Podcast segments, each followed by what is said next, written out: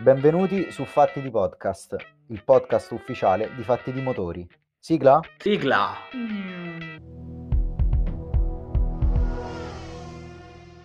Oh, bentornati su Fatti di Podcast, ragazzi.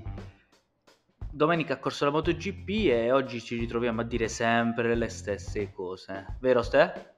Sempre. Vabbè, eh, di qualcosa, perché io non so che dire, visto che tanto sono sempre le stesse cose. Eh, eh, di sempre le stesse cose, allora. Dai, ok, allora. Sei, dai. Ok, allora partiamo con la rubrica più bella che c'è, sempre la stessa cosa, lo splendido e il disgraziato. Sigla. È scontatissimo chi sarà il disgraziato di questa settimana, anche se Pecco secondo me non se lo merita. Vai, Stan.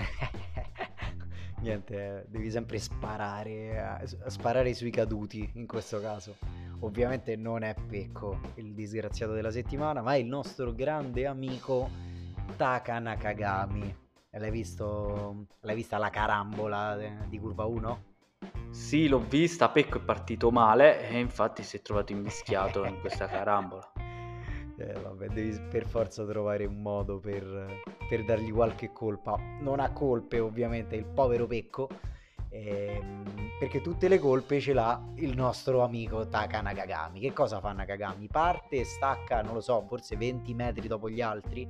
Staccata furiosissima, tra l'altro si è visto un po' da, dagli Sky Sport Tech, che aveva tutto il, il, retrotreno, il retrotreno sollevato, quindi staccata scomposta, quindi anche poco efficace.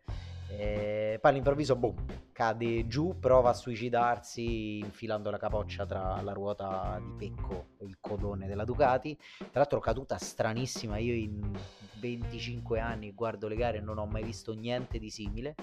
Quindi abbatte Pecco per primo con la testa a capocciate e poi nella carambola coinvolge pure Rins, che vola per l'aria, cade malissimo, si rompe un polso. E quindi peccato, peccato per Pecco, perché era messo bene, probabilmente non abbastanza bene per, da andare a contestare la vittoria a Quartararo. E peccato anche per, Al, per Alex, perché comunque aveva in programma, credo, di cadere solo nella seconda parte di gara e non nella prima, quindi voglio dire, il povero Rins così, lui, lui vuole cadere da solo, non vuole, non vuole aiuti. Sei davvero un poveretto. Alex aveva intenzione, in programma, di vincere il mondiale, era lì e ora con questa caduta, insomma, è rovinata. La mia previsione non si avvererà, come molte delle mie previsioni. E chi se lo fosse perso a inizio anno, nei, nei primi podcast di quest'anno, Luca aveva pronosticato un Alex Rins campione del mondo. Mo, vabbè che il mondiale è lungo, però insomma. Parlando da... di campioni del mondo... Final... Vedi, Mir è riuscito a ritornare quarto. Grande pilota. Immagino sia il tuo Mir. Splendido. Non è il mio splendido. E... Vabbè, dai, è scontata pure questo. Chi è il tuo splendido? Dai, Fabione, come fai a non dargli lo splendido? Fabio Quartararo. Splende, splende, splende, annoia tutti. Perché che palle.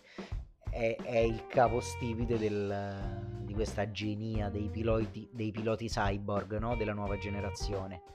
Però mo, al di là di questo, è fresco di rinnovo con, con Yamaha, quindi rinnova questo sodalizio che, che funziona. È l'unico che fa andare forte la emme uno, solita storia, e vince con una vita di vantaggio, andando proprio, ma proprio in scioltezza, su una pista complicata, poco grip, un caldo mortale, eh, però, però è lo splendido. Tra l'altro, ogni volta che un pilota riesce a far andare una moto che tutti gli altri non riescono a far andare, si apre un dominio. Tipo Marquez era l'unico che riusciva a far andare la, la Honda, e poi quando tutti più o meno la sapevano guidare lui è tornato ed era in difficoltà. Vabbè, questo è una, un pressapochismo mio. Eh no, no, è vero, è vero, è anche Stoner, per dirti, con la Ducati, eh, che era un... cancello con le ruote, cioè cancello si fa per dire, era un mostro con le ruote, nessuno riusciva a imbrigliarla, e Stoner era imprendibile. Quindi in realtà buona analisi, complimenti. Vogliamo chiuderla qua? Sì, ci sentiamo la settimana prossima. No vabbè, dai, dai, parliamo di cose serie, parliamo di chi merita, o semplicemente per il motivo per cui noi facciamo questo podcast, che è l'impossibile da rispettare. Sigla. Perché sento parlare di rispetto, di rispetto, di rispetto. Una cosa impossibile!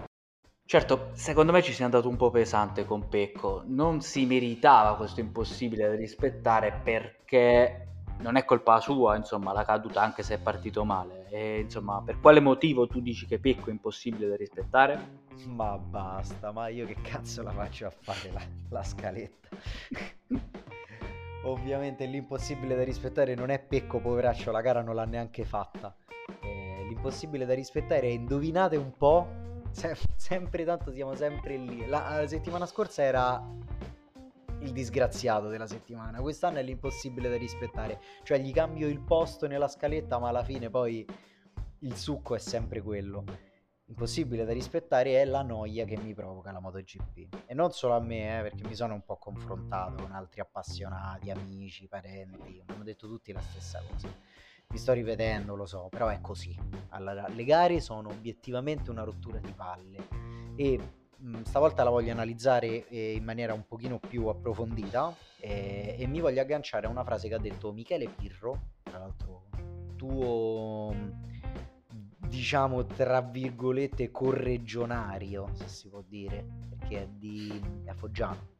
Ah, possiamo dirlo? Sì, sì, sì, non ho niente e... contro gli, insomma, quelli della campagna. Vabbè, questa poi la tagliamo. Eh, mi aggancio a questa frase detta da Pirro in un altro podcast che ci fa concorrenza, sta su Spotify, ma non lo andate a cercare. È il podcast di Giovanni Zamagna, giornalista fenomenale, io lo adoro. Eh, lo Zam gli chiede a Pirro, gli chiede: perché quest'anno sei stato così indietro rispetto agli anni passati, quando facevi spesso e volentieri la top dieci da wild card, che non è una cosa scontata?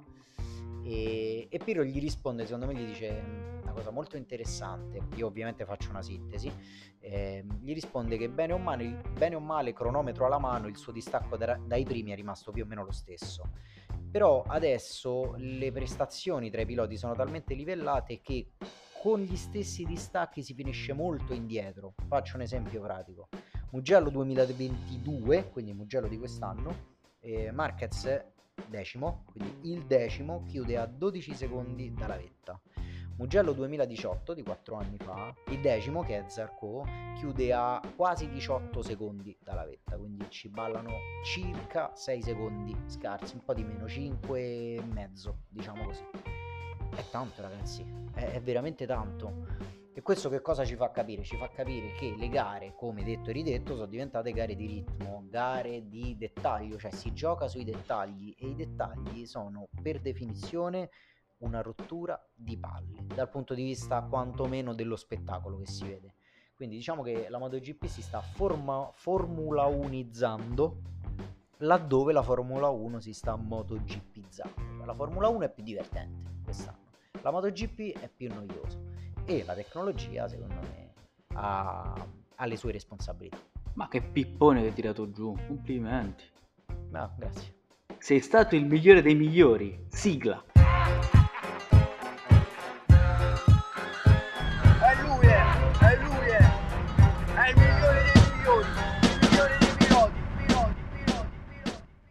Che gancio, ma che gancio che ti ho tirato via io. Un bel gancio. Vai, bravo. Vai, vai, vai. Allora, il migliore dei migliori è Aleix Espargaró. Voi direte: ma come? Ha mandato a mignottela una gara perfe- quasi perfetta con quell'errore. Sì, è il migliore dei migliori perché, e mi riaggancio, questi so ganci, no, i tuoi, mi riaggancio a tutto quello che ho detto fino adesso e faccio retorica proprio a palate. Aleix Espargaró è uno degli ultimi piloti umani della saga della MotoGP. Lui è l'umano che si contrappone ai cyborg, no? Sembra un po' tipo un, un cyberpunk drama, uno di questi racconti, capito, no? Non so se mi spiego. No, perché il cyberpunk drama io non, non, non sono, vabbè, non so della, diciamo, generazione. Sai quei racconti, quei film di, che parlano di futuri post-apocalittici in cui le macchine prenderanno il sopravvento, ce ne sono migliaia, no? Scanner Darkly, tutta sta roba qua. Ma in realtà e... Espargaró è stato il crisantemo no, la... dell'allenatore del pallone. quello è stato, senza che ci costruisci troppa retorica sopra, cioè, come si no, fa? Invece no, invece no, perché la costruzione mia è diversa, è che eh, Espargaró è umano, va rispettato, capito? Io sto con Aleix Espargaró perché il pilota è umano, il pilota sbaglia, e sbaglia facendo le stronzate, non sbaglia perché fa un errore in pista, sbaglia perché si distrae, perché gli umani si distraggono, è così. Espargaró è il Bojack Horseman della MotoGP, c'è un piccolo Espargaró in tutti noi. Sono, penso di essere arrivato al limite della retorica, ho scavallata questa frase e divento automaticamente Del Debbio. Parlando appunto di Del Debbio, di Giordano, eh, di Giletti, passiamo all'angolo del pianto greco, sigla. Come on Charles, don't do this. Can't keep the car behind. Bono is on my ass. The overtaking was maybe too aggressive. Tell him to give me a position immediately, guys. It's impossible, this car. Oh, I'm out! Crash! Somebody hit me in the rear turn two, and then somebody hit me in the rear again in turn three. For sake, honestly, what the are we doing here? No, Mikey, no, no, Mikey, that was so not right. Avevo mister Faina che fa le previsioni del tempo. Chi è Livio Suppo? Livio Suppo, chi è Livio? Sei proprio un ignorante. Chi è Livio Ma Suppo? Dai. Ma dai. Livio Suppo è il team manager della Suzuki, ex team manager della Repsol Honda, ti ricordi il duemilaquindici, il biscotto spagnolo, il calcio di Valentino. Poverino, disoccupato dall'anno prossimo Livio. Eh sì, e che poi arriva, era arrivato quest'anno, l'hanno chiamato quest'anno per dirgli guardi non abbiamo più bisogno di lei. Però in realtà Livio Suppo, per quanto personaggio un po' controverso, comunque è un, è un grande, è un, un, uno ciotto nella MotoGP. Ed è uno che va sempre in race direction a lamentarsi, quindi in realtà, poveraccio, in questo caso c'aveva pure ragione perché... No Mikey, no, this is eh, no... No Mikey, no, this is so not right. Allora Nakagami fa la frittata ed ha colpe, evidenti colpe, anche se è un errore, è comunque un errore grave, troppo grave, quindi ti dico, la race direction non lo penalizza e Livio Suppo impazzisce, quindi va in, uh, in, in direzione race direction, poi lo intervistano tutti e lui dice eh, incidente di gara inammissibile, perché è inammissibile che venga considerato un incidente di gara, ora qua si apre... il vaso di Pandora, voi in Formula uno ne avete parlato fin troppo. Gli ha fatti vedere gara... i grafici? No, non lo so, non c'è. Se passa all'interno o all'esterno.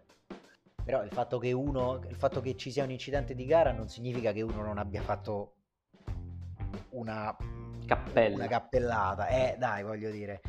Quindi però mi ha fatto ridere che alla fine poi Livio Suppo è sempre quello che sbraida, che sbatte i pugni sul, sul tavolo anche quando ha ragione. Soprattutto quando ha ragione. Ah sì, ma perché che Toto Wolff non c'aveva ragione quando ha fatto no Mikey, no, no, this is so oh, ma non apriamo questo, questo capitolo perché c'è ancora ragione, vabbè. Comunque ho visto gente che dice che la Mercedes è bella e non è il domandone finale. A me sembra bruttissima. Pazzi, è orrenda. È orrenda, è orrenda. Parlando però di domandoni finali, voglio porti un domandone che... sebbene nella scaletta leggi delle parole, non sarà ero quello. sicuro, ero sicuro. Quindi la mia domanda Vai. è perché eh. Luca Marini eh. o no? Perché Enea Bastianini? No, non c'entrano niente. Voglio fare una domanda seria. Ecco. Uh, ho visto il pre-gara della MotoGP e sono rimasto un po' sbalordito negativamente dal modo in cui il circus della MotoGP sta intorno ai piloti nel pre-gara. Intendo giornalisti che intervistano nel momento in cui i piloti si concentrano, le ombrelline, i V I P, roba che in Formula uno si vede e non si vede perché il, il pilota sembra intoccabile nei momenti subito antecedenti la gara. E ti voglio chiedere, secondo te, questa overesposizione mediatica dei protagonisti della MotoGP non influenza poi anche le prestazioni in gara?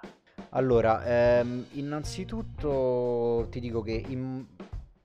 tendenzialmente sono d'accordo col, con la considerazione generale. Non è un bello spettacolo, a me da, da fruitore non mi interessa niente di sapere quello che dicono i piloti sulla griglia, che sono già no, molto eh, coinvolti emotivamente, non ti diranno mai niente di intelligente o di interessante. Eh, allora, innanzitutto in MotoGP non vengono intervistati, o quantomeno non tutti. I big è difficile che parlino sulla griglia, sono pochissimi quelli che lo fanno, quindi probabilmente hanno anche possibilità di scelta, un minimo di possibilità di scelta. Se vedi la Moto tre è diverso, in Moto tre tantissimi parlano, forse perché obbligati, hanno meno potere contrattuale, non lo so. Allora, che influisca sulle prestazioni, bah, no, non penso, credo di no. Però di sicuro non gli fa piacere, non, non penso si divertano molto a fare un'intervista a, a tre minuti, a cinque minuti dai semafori. Ma poi soprattutto è un po' come, no? un po' come le interviste di fine primo tempo, cioè la presente de, de, della Serie A. Ma, cioè, ma, fallo an- ma fallo andare negli spogliatoi quel Cristiano, ma, ma che, che, che ti deve dire? Che ti deve dire? Con la testa che gli fuma, magari fanno, fanno tre gradi... Beh, le, il fatto è che è un'esposizione mediatica, mediatica che, è, che è brutta, che fa proprio schifo, in un ambiente come la MotoGP in cui in realtà il giornalista ha un ottimo rapporto con i piloti, più o meno, perché stanno nel paddock e gli capita di mangiare insieme, capito? Lontano dalle telecamere, chiacchierare con i piloti, con i meccanici. È un ambiente ancora real, come, come si dice per esempio nella musica.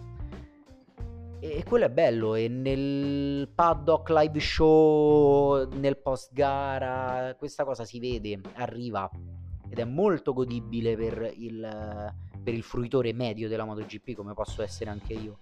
Invece queste interviste pre-gara, bah, servono? Non servono. Secondo me non fanno male al, alla prestazione del pilota, ma di sicuro non gli fanno piacere. Te la chiudo così. Con questo la chiudo anch'io. Ci sentiamo settimana prossima. No, non diamo appuntamenti. Ci sentiamo la prossima volta con Max Verstappen, campione del mondo. Sì, sì, certo.